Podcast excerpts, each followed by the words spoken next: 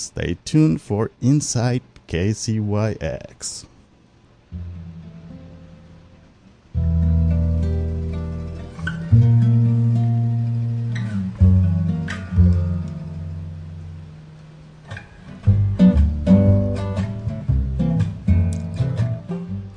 Good morning and welcome to Inside K Z Y X. I'm your host, Marty Durlin, K Z Y X General Manager, and with me today, broadcasting from the Ron O'Brien Studios in Philo, California, is Victor Palomino, K Z Y X Public Affairs Director and bilingual reporter. Good morning, Victor. Good morning, Marty. Thanks for being here. My pleasure. Inside K Z Y X airs on the first and third Mondays of every month, and it's dedicated to illuminating what's going on behind the scenes at K Z Y X. And we also update you on important station events, programming, and so on. So today we'll feature an exit interview with Sally Kane, the C E O of the National Federation of Community Broadcasters. She's stepping down from her position as of January first.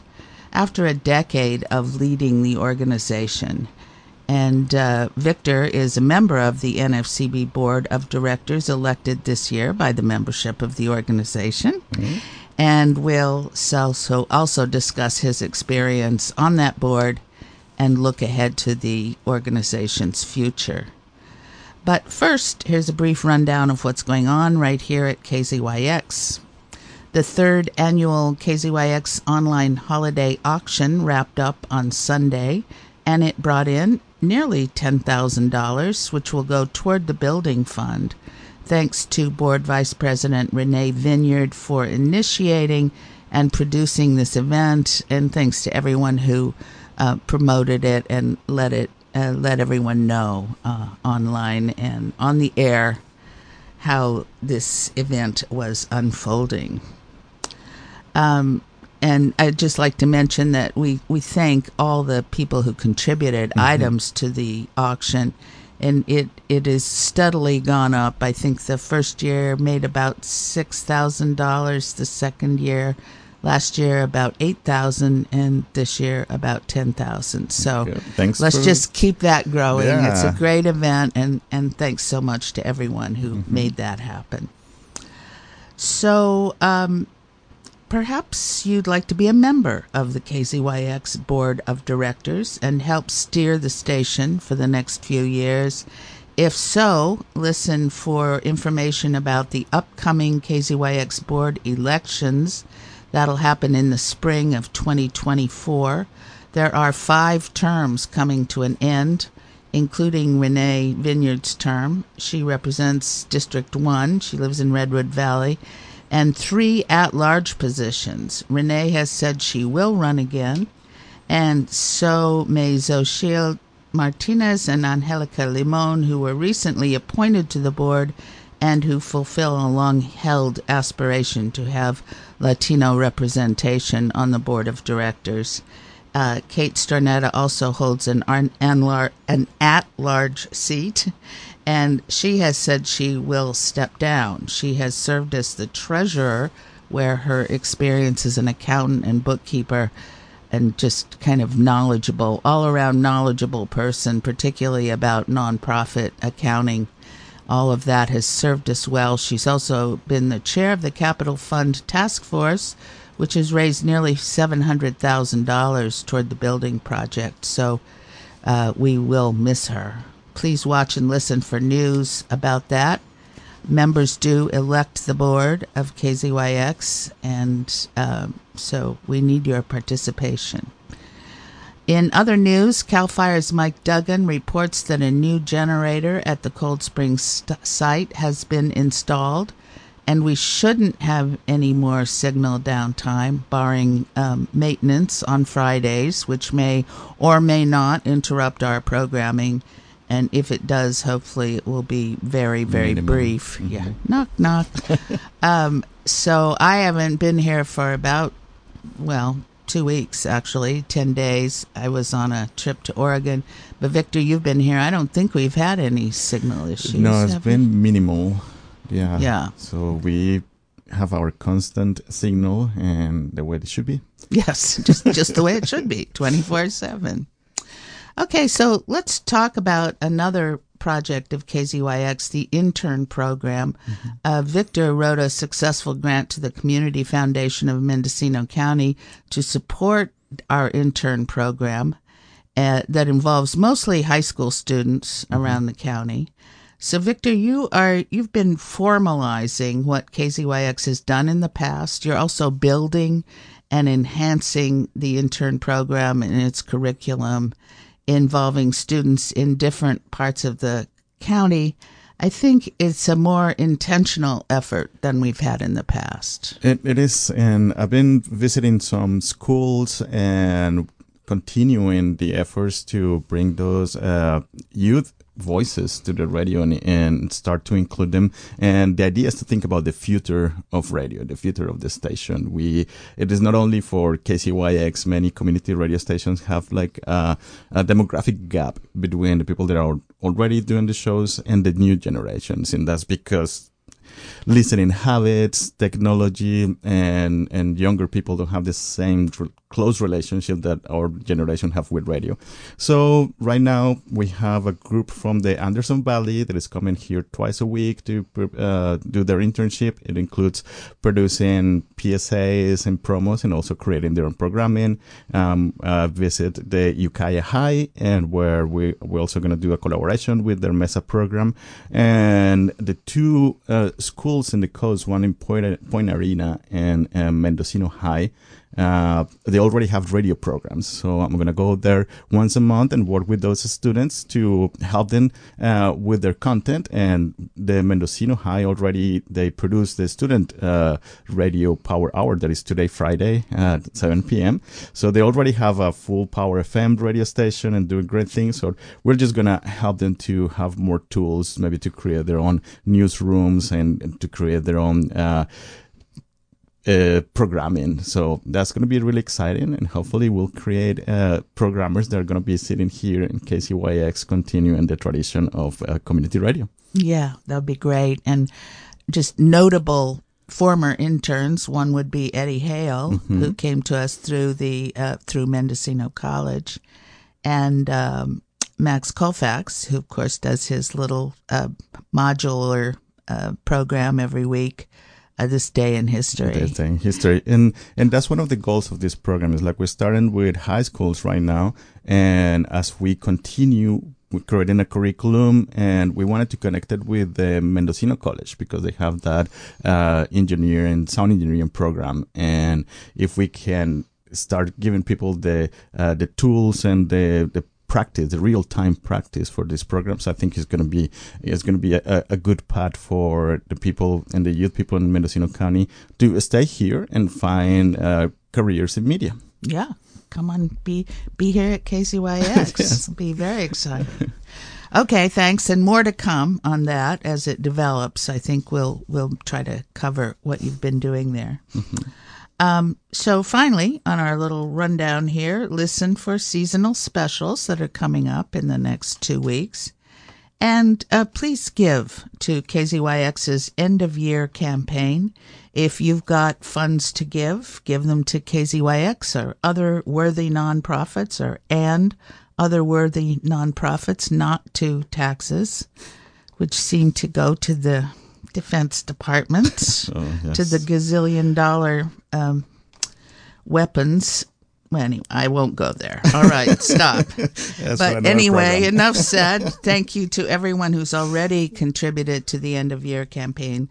Um, and unless you tell us you want to direct any funds you send to the Building Fund, and of course, we're always glad to receive those gifts, um, your end-of-year donations will go toward operating funds. That's kind of the default. So if you want to contribute to the Building Fund, please do designate that. But thanks to everyone who makes K Z Y X and K Z Y Z possible. It's really, really an important... Um, very important, yeah. Very important. And we had a... We almost made our goal for our um, on-air planes drive, our fall price drive, but we thank everybody that, I mean, we know that it's a hard year with the economy, but you keep us in, in your in your minds and in, in your wallets. Yeah. and, yeah. And we thank you for that. We certainly do. All right, so now let's listen to the interview with Sally Kane. This interview was conducted on Wednesday via Zoom, and here we go. I'm talking to Sally Kane. She's in her final days as the C E O of the National Federation of Community Broadcasters, uh, in a position that she served for ten years, approximately, or is it exactly, Sally? It's exactly. On January first, it'll be okay. ten years. Mm-hmm. All right. Well, congratulations. That's a long term. Someone to some did other. say to me that these national jobs, you live in dog years. I think that's probably true. Although um, this has been one of the most rewarding chapters in my working life. Absolutely. I've really enjoyed it. Well, that's great, because I know it hasn't been easy. It hasn't been a, exactly a piece of cake.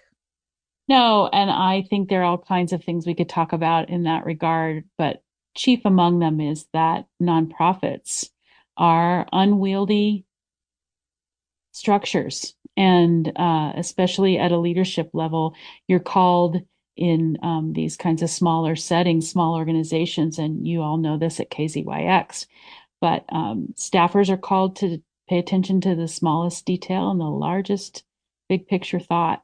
And that's quite a stretch to go back and forth. And in community radio, in particular, the constituency of the volunteers and the listeners slash members have a great deal of ownership of the organizations, right?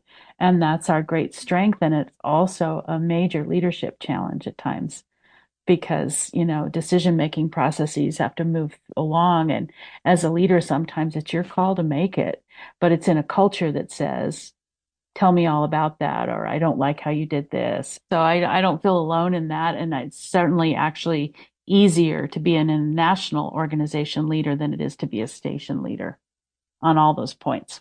And you've done, you've done both. both. You should know. Yeah. Yeah. Yeah. It's a, you, you're constantly at the, where the rubber meets the road at a, at a station. It's a real test of how to make small d democracy um, work um, in real time. Well, I and, often have said over the ten years of, you know, having many opportunities to advocate for community radio and represent our constituencies in policy talks and, you know, larger trade kind of industry level conversations. I've often said that community radio is different in the public media Um, realm. It's the same listener sponsor thing, but you have all kinds of volunteers for one. And I said, think of it this way. It's a community radio station is basically a community development organization that happens to do radio. It's not the reverse.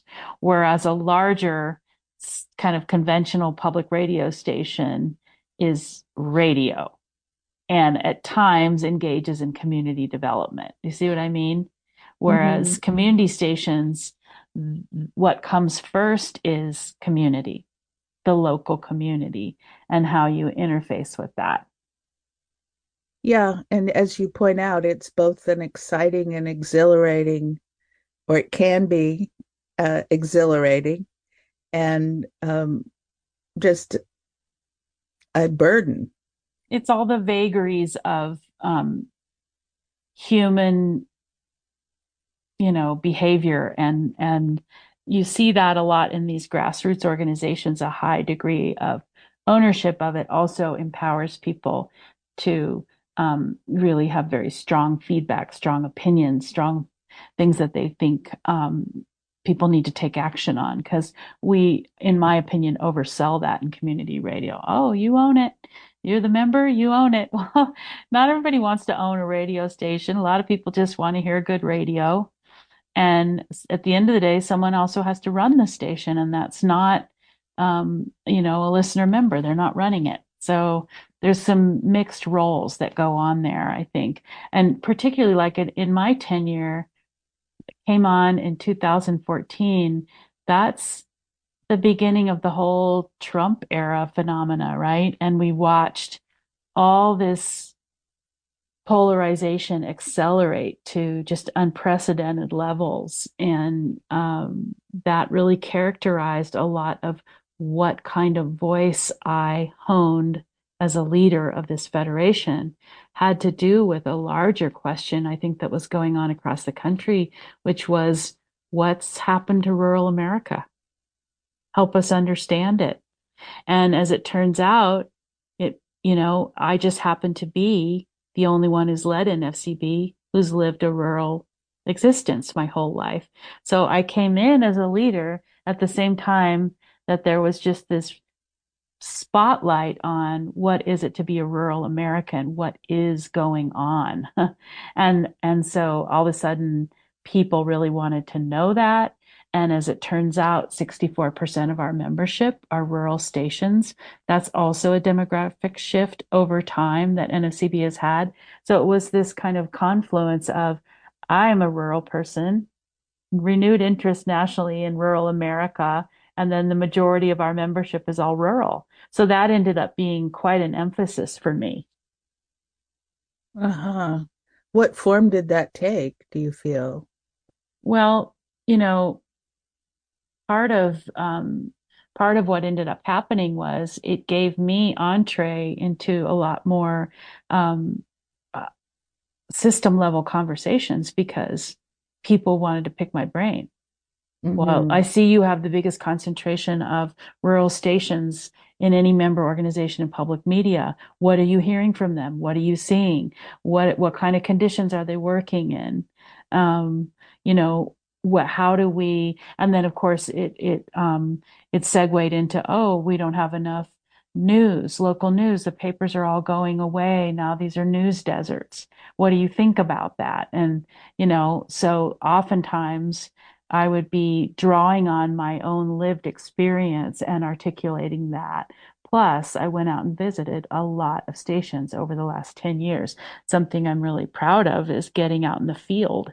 And part of that is because that's where I connect with my passion for it, is in the actual stations and the making of radio. Um, so I never wanted to lose that connection. And in fact, I've maintained a volunteer slot on my own radio station for these last ten years because of that as well. But there's nothing like showing up, especially in these remote, remote rural areas, and being able to say, I'm here, I'm from N F C B, I'm here to spend the afternoon with your board or work with your staff. And it means so much to people that mm-hmm. you show up. Well, and that you actually get it. Yeah. Um, you, they don't have to start explaining to you why their station is different from a from an urban station. Right. Because you know. Yeah. And they're easily impressed if you have the right footwear. Boots. Yeah. Yes. Um, wearing mine today. Yeah. um, well, the other thing I think that people don't get about rural, there are many, many facets of, of rural stations they don't get, but part of it is the scale of what you're working with, mm-hmm. and financial, um, among among perhaps the most important. That, I mean, trying to explain to N P R um, why we can't afford, uh, you know, thirty thousand dollars for two of their programs this year, for yeah. example. To another station, that wouldn't be that much. To us, it's it's a job, it's a position, it's it's whether you can balance the budget or not, it's doing without. And I know that there is, there's certainly, and especially after your term at N F C B, there is a better understanding at the national level, at C P B and N P R, about rural stations.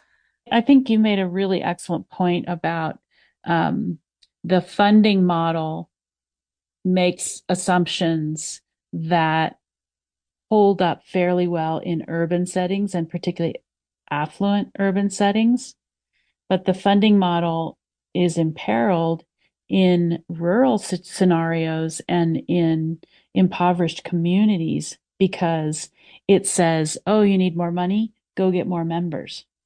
Well, how do you do that in sparsely populated areas? Or, oh, you need more money, go get more. How do you do that in communities um, like on indigenous lands where, uh, you know, sixty percent unemployment can be a, is a standard reality people are living with, you know, the legacies of this colonial model and genocide and slavery, those are all playing out very much in our communities. And what's heartbreaking to me is when we uh, we just try and define it as, oh, you're successful because you can go out and get a hundred new donors who are all capable of, you know, making all this kind of uh, larger extra additional gifts. And that means you're a successful station.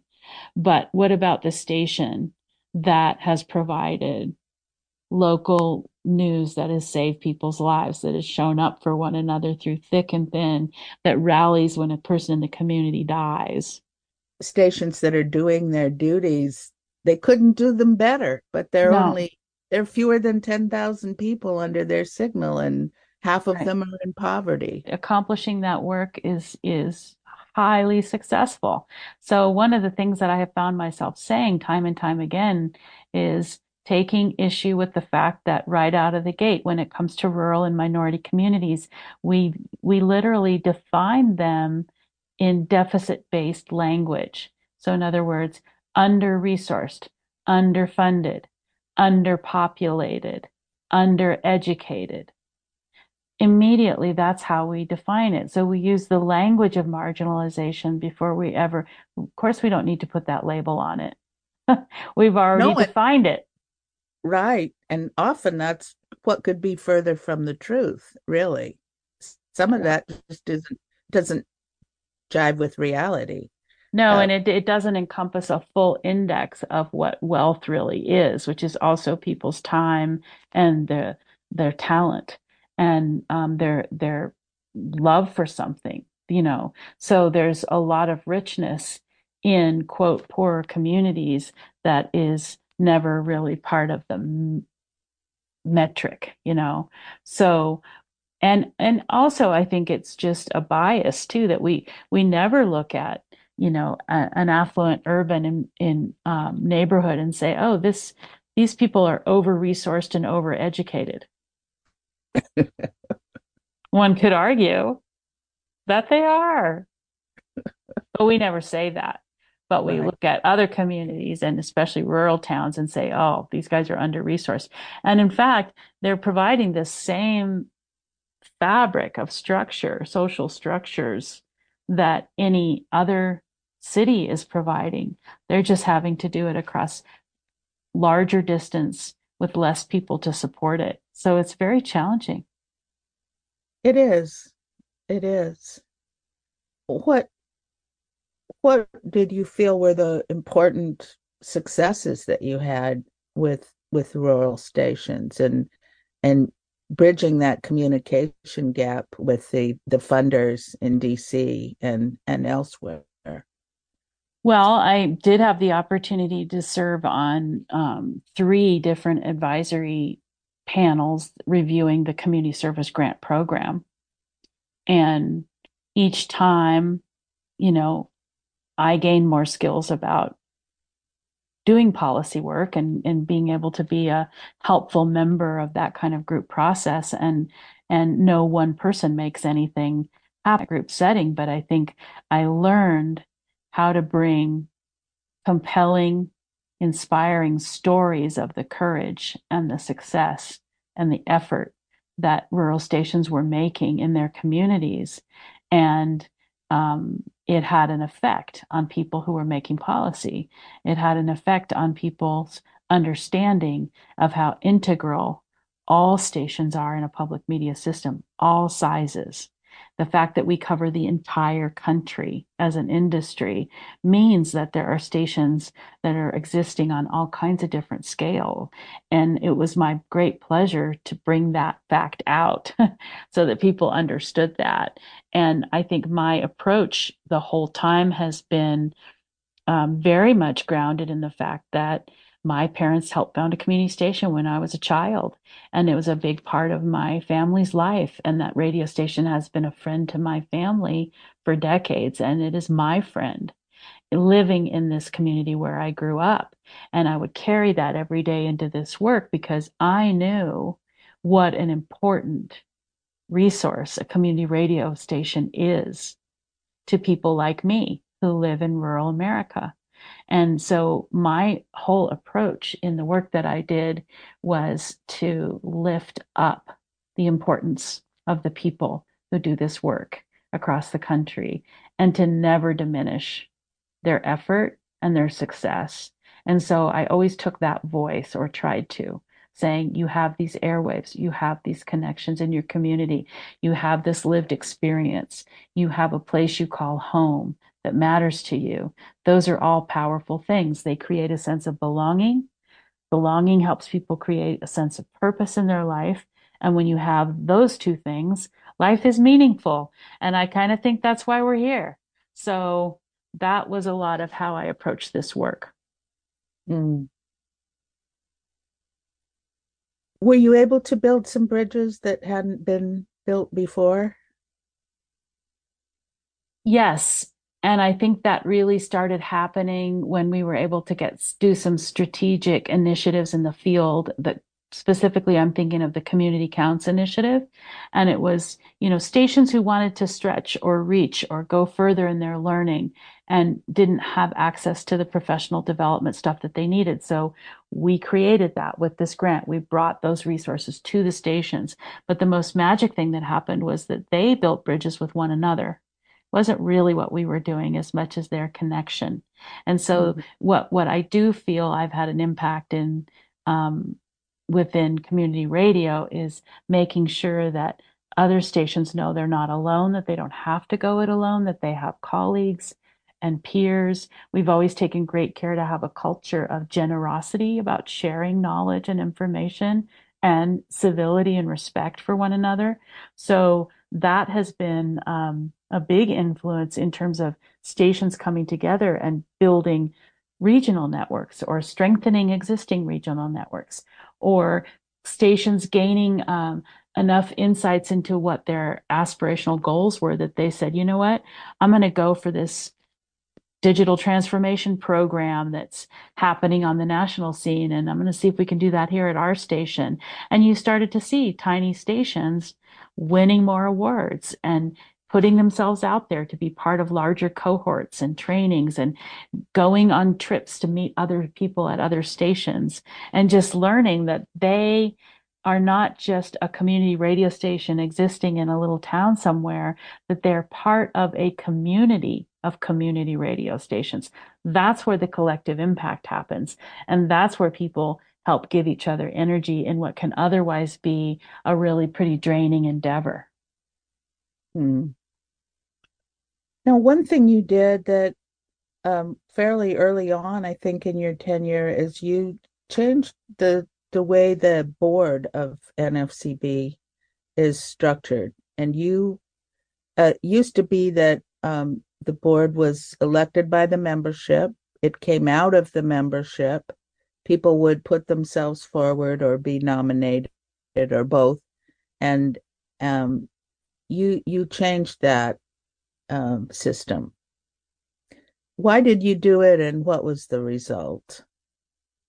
Well, I think to set the context, I was very clearly, openly hired to be a change agent and to either um, wind N F C B down and shut it down, or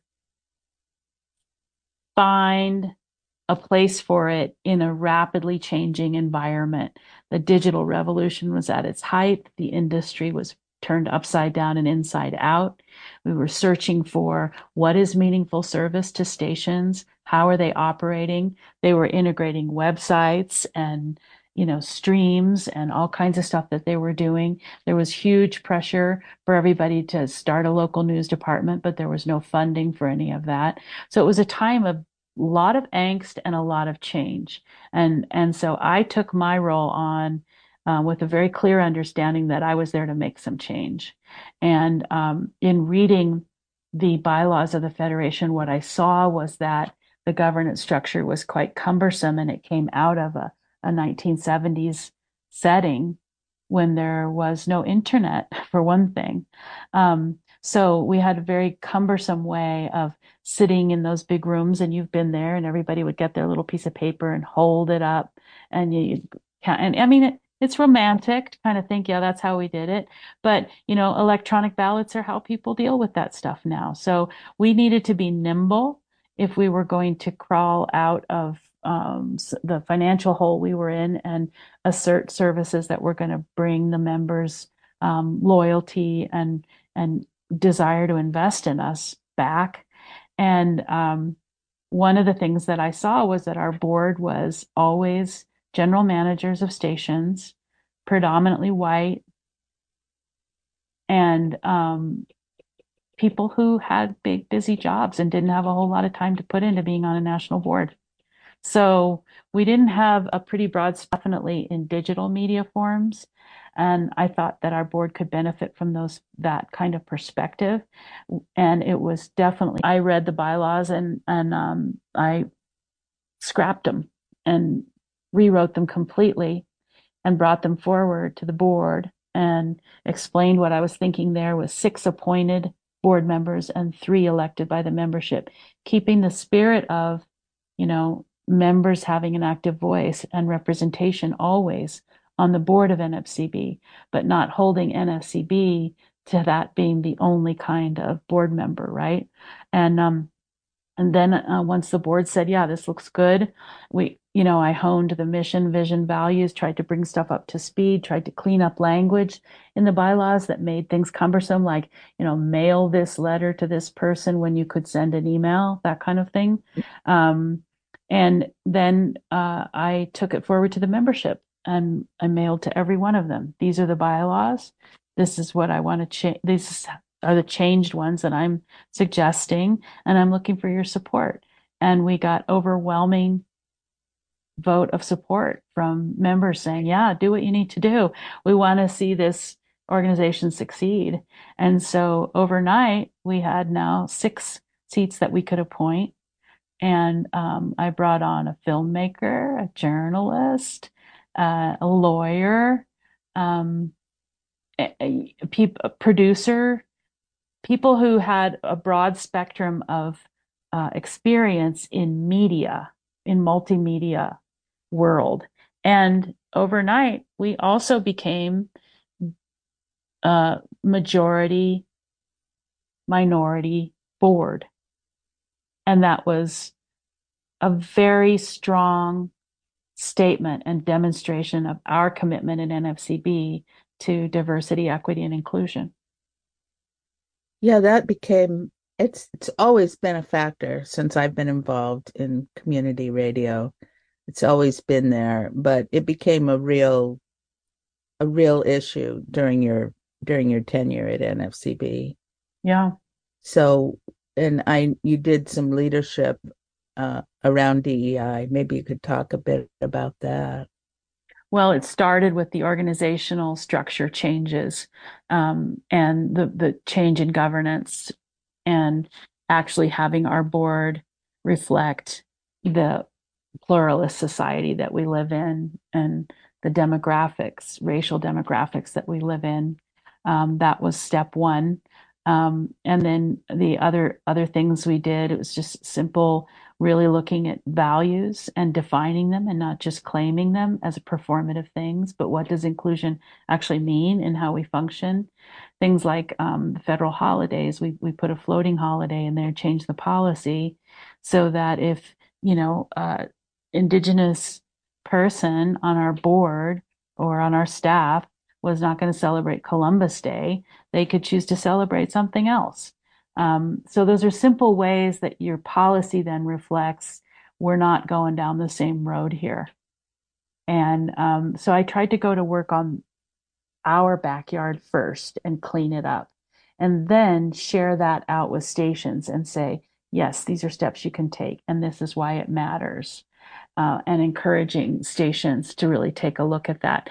And, you know, one of the things that's been tricky is how does that apply in rural America, where these are mostly majority white communities? Well, there's mm-hmm. reasons why. There's old laws on the books. There's, you know, uh, the legacy of slavery and um, and uh, genocide and immigration issues and all those kinds of things. But um, I just wanted to elevate the whole issue, because I want to live in a world that is more fair and more kind. You live your your everyday life in different ways, but when you come at it from a, as a leader and come right out of the gate acknowledging that there's a lot of change going on and that people all handle it in different ways at different schedules, et cetera, but that um, moving forward through it is the best way to maintain a sense of agency as a human being. Hardly anyone ever argues with that. Mm-hmm. And and at the national scene, I'm a bit removed from needing to please everyone, Be- because when I was a station manager, somebody could walk in off the street and make demands of me that were completely inappropriate, but I had to live in community with them, or they were a big donor to the station. And so you find yourself twisted in all kinds of ways. Whereas here um, on the national scene, my job was to lift up an entire industry that I one hundred percent believed in, and nobody was asking me to please them personally. They were just asking me to help. Please talk about your role as an advocate for community radio, uh, particularly in in the Washington um, environment, where, like it or not, that's where that's where our money lives, mm-hmm. and of course, Congress appropriating funds for the Corporation for Public Broadcasting, and then the policies that come out of C P B. You know, and there there there have been some rural initiatives and and some understanding that rural stations don't have the monetary opportunities that many urban stations have and all that. But still, there are some big policy issues.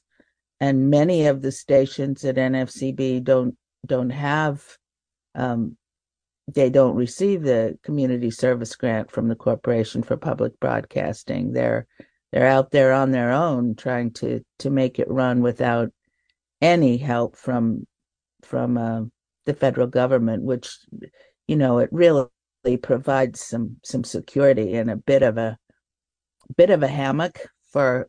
for uh, particularly for smaller stations who do qualify, but uh, still have, have big challenges.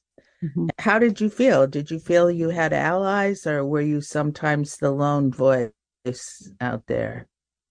So I want to be thoughtful about how I answer all of that. And I think that um, a first thing I can say is I have learned so much in ten years about diplomacy and clear communication.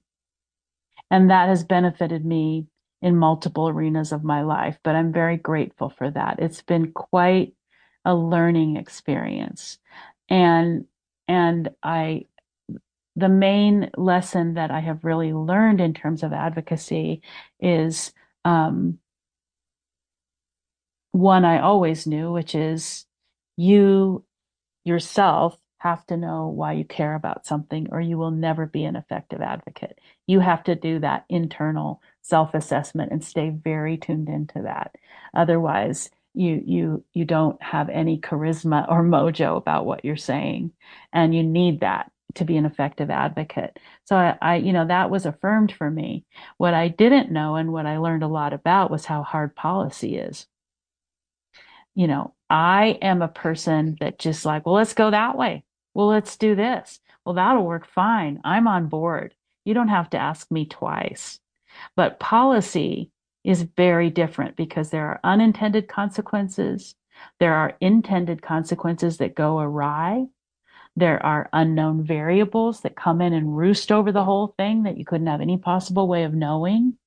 There's deep Machiavellian politics involved in a lot of it too, in any uh, policy discussions. Let's face it, it's about money and power and influence when it comes down to it. So that was an, a whole universe to step into and understand. And, you know, through it all, I will say that I think public media in general really has some of the kindest, most thoughtful people on the in the country involved in it. I mean, across the board, whether you're a C-suite person um, making huge decisions at a multi-million dollar organization like N P R or a tiny little station somewhere, generally speaking, people who get into public media are very thoughtful people and and really value reason.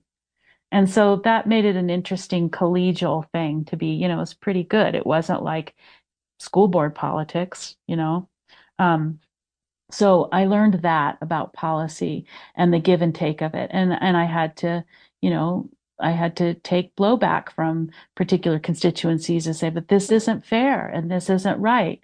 And I'd have to say, I know that. And we can only do this incremental change right now because of X, Y, Z. And that was hard because I, I wished I could do more.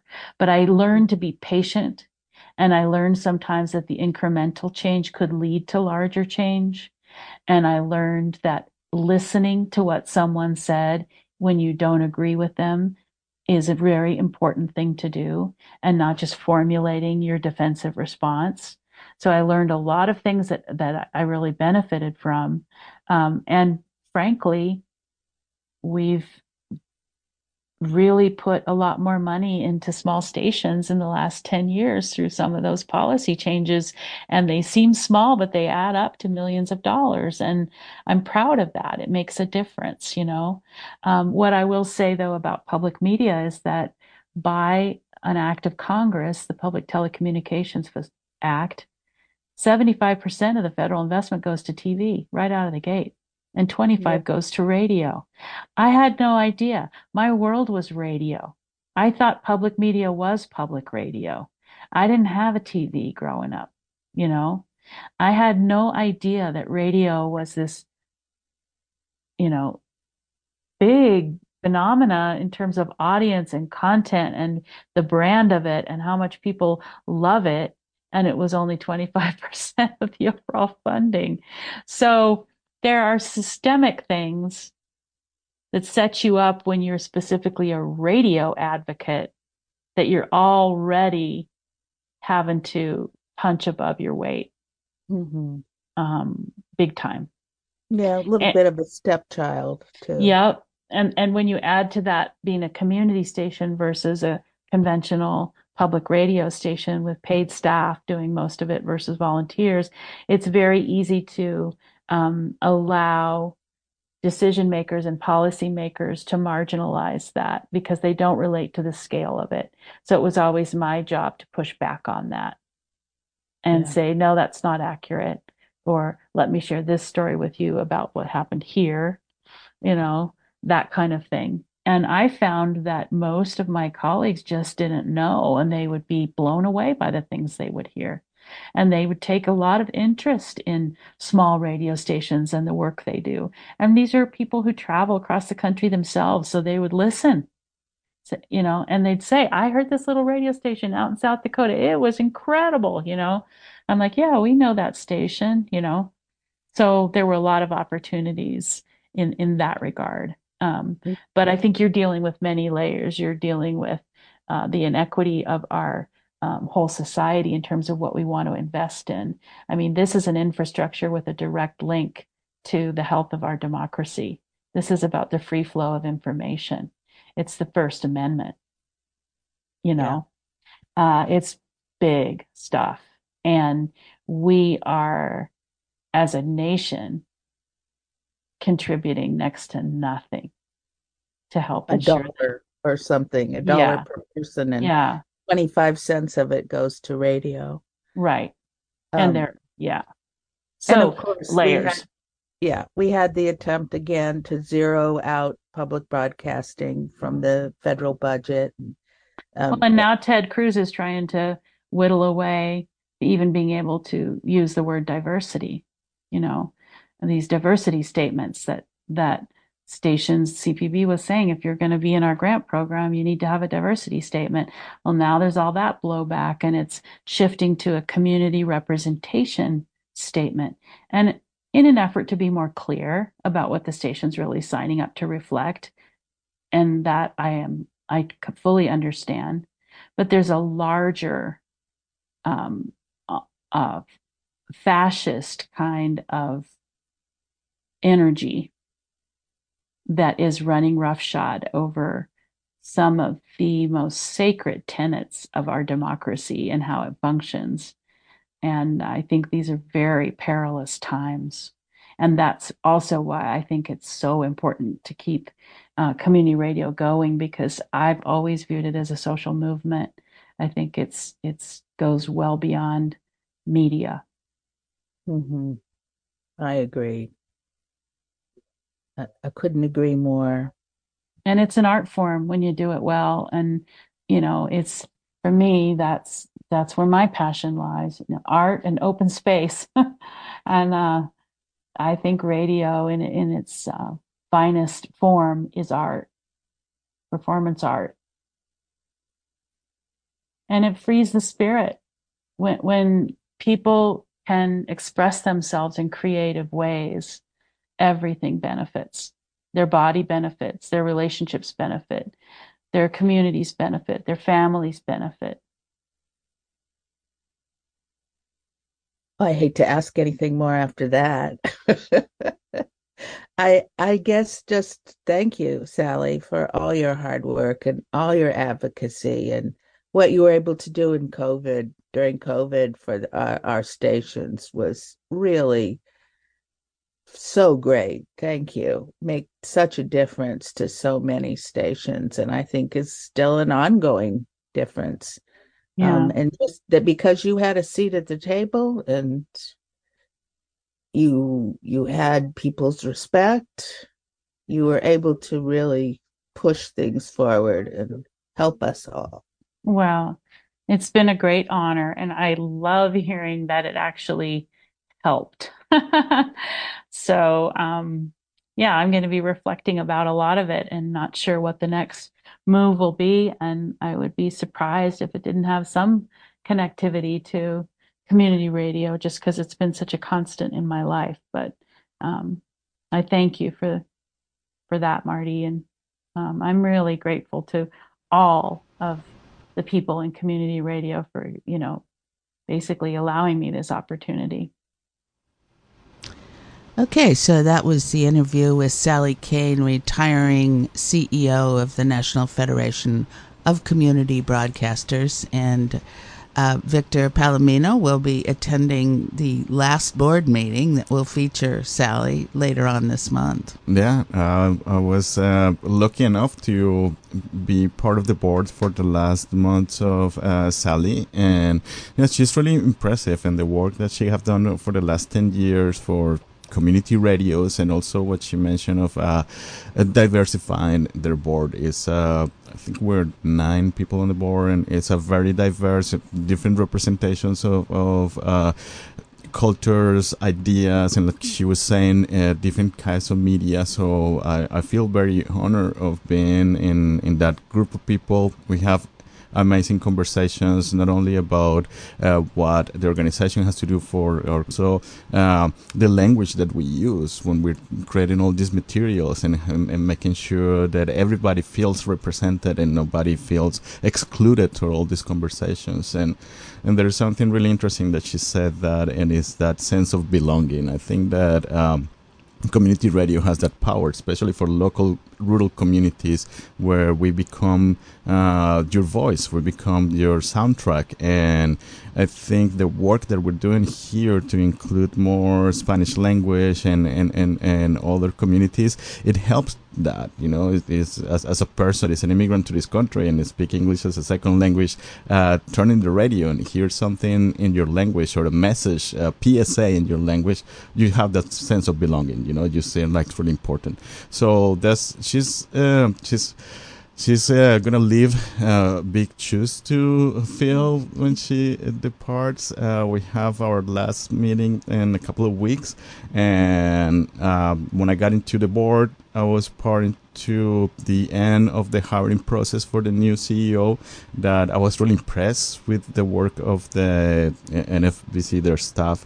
Uh, it's a small staff; they work remotely, but they are, they're amazing. They're they're the They send information daily to all radio stations, and the list listserv that they have is, is a source for all kinds of questions to radio stations, r- small rural radio stations, big city radio stations. We all have all these questions about how to conduct what we do, and, and having that le- that list and that communication where you can share that information with other stations and compare and, and get feedback and get tips is is a great service for every community station. Yeah, it really is. And and as she was saying, there's a culture of generosity around sharing the mm-hmm. uh, the knowledge and the ideas. And uh, so why should we reinvent the wheel here when many stations have already grappled with the exact same, same. Mm-hmm. Uh, it may play out in a different way, but it's the same issue. So yeah, yeah. It's, it's a really, it's a great organization.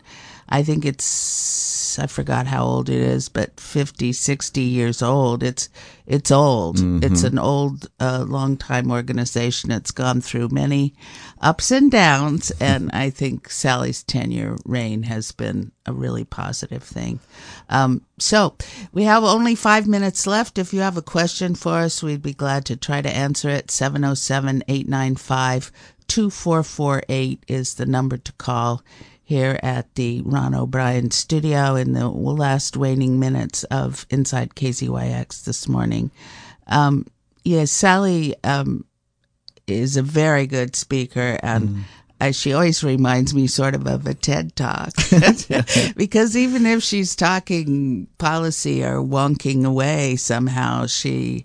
she tries to get to a, it's inspiring. a spiritual place or a place of of of uh, I don't know completeness. Yeah, and she said a couple of things in, in that interview that are very don't really think about, and it's like uh, we are funded by uh, public funds and, and, and dealing with that and, and having to like being diplomatic and learning how to navigate all those things. I think it's a very important thing that uh, the N F B C does, and they and and and, it, and at the end it helps us because we depend on, on those funds, and especially rural radio stations, small, that we don't have the capacity to reach out to big donors or uh, uh, uh, what a city will have. We have to, we relied on you, our listeners. So all the help that we can get from these organizations for small stations is, is a big help. And the other thing that I like of what she said is the considering radio as an art. And I totally agree with that. We are a performing art. We have, uh, um, sometimes I'm listening to the shows that our programmers, uh, put together every week, and there's some very good quality, and they're, they're keeping the tradition of radio as an art, you know, as a communicating, as, as performing a little bit what you have in your mind, even if it's the, the music shows that you're curating together, you know, you're putting on that list of music that you want to give to uh, your listeners, or if it's a really good, or a really good public affairs shows can be considered like a... Oh, great, absolutely. Yeah. Yeah. So. A, a piece of art. And, And, of course, we have some hosts, you know, who just kind of walked off the street or the farm and and are just very, very good on mm-hmm. the air. And, um, you know, you tune it in and you feel carried somewhere. You're you're you don't need to worry about uh, anyone stumbling around or not Uh, paying attention or not really uh, asking the right questions or answering the questions, because the person, the host is, is uh, you yeah. know, extremely good. It and the, you find it on these stations across the country, saying, you know, you yeah. and, and it's, uh, I think she was a conduit for you know, talking to people in Washington who, when they think of public radio, do not think of K Z Y X. No. They're thinking of N P R, N P Rs all the way. Yeah, and the fancy stations yeah. in D C, W E T A, et cetera. Exactly. And um, anyway. The, the, the vast majority is small stations like ours. That and, and there is something I have always considered our stations as talent incubators, because we are the ones who reach out to the community. We founded people, like you said, that might have a work that is completely, a job that is completely different of what they do, but they have... They come here to the station and they discover this talent for radio, mm-hmm. and that it expand their their life, their views, and, and it helps the community. Absolutely. It's great to be an audience for that kind of person. Mm-hmm.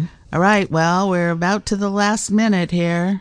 Yeah. And I want to remind you, we have a new show coming up, and it's a music show on Fridays. And uh, I think this time it's been curated by uh, our staff, but it's called Into the Light. And on Fridays, we also have uh, rotations with uh, Cream and the Red Super Collider, I think are the names of those shows. So it's uh, one of the new additions to the uh, Friday mornings here in K Z Y X. So we're getting, thank you for listening. Continue listening to K Z Y X. Thank you, Marty. Thank you, Victor. And we are getting ready to go back. And remember, you still have time to donate to K Z Y X. It's the end of the year. If you do a contribution, that's uh, is always tax deductible. So you can go to our website, k z y x dot org, and do your end of the year contribution. If you already did it, thank you. You can also send a check to P O Box one in Philo, California. And those are the best ways that you can let us know that you support us. California. And those are the best ways that you can let us know that you support us.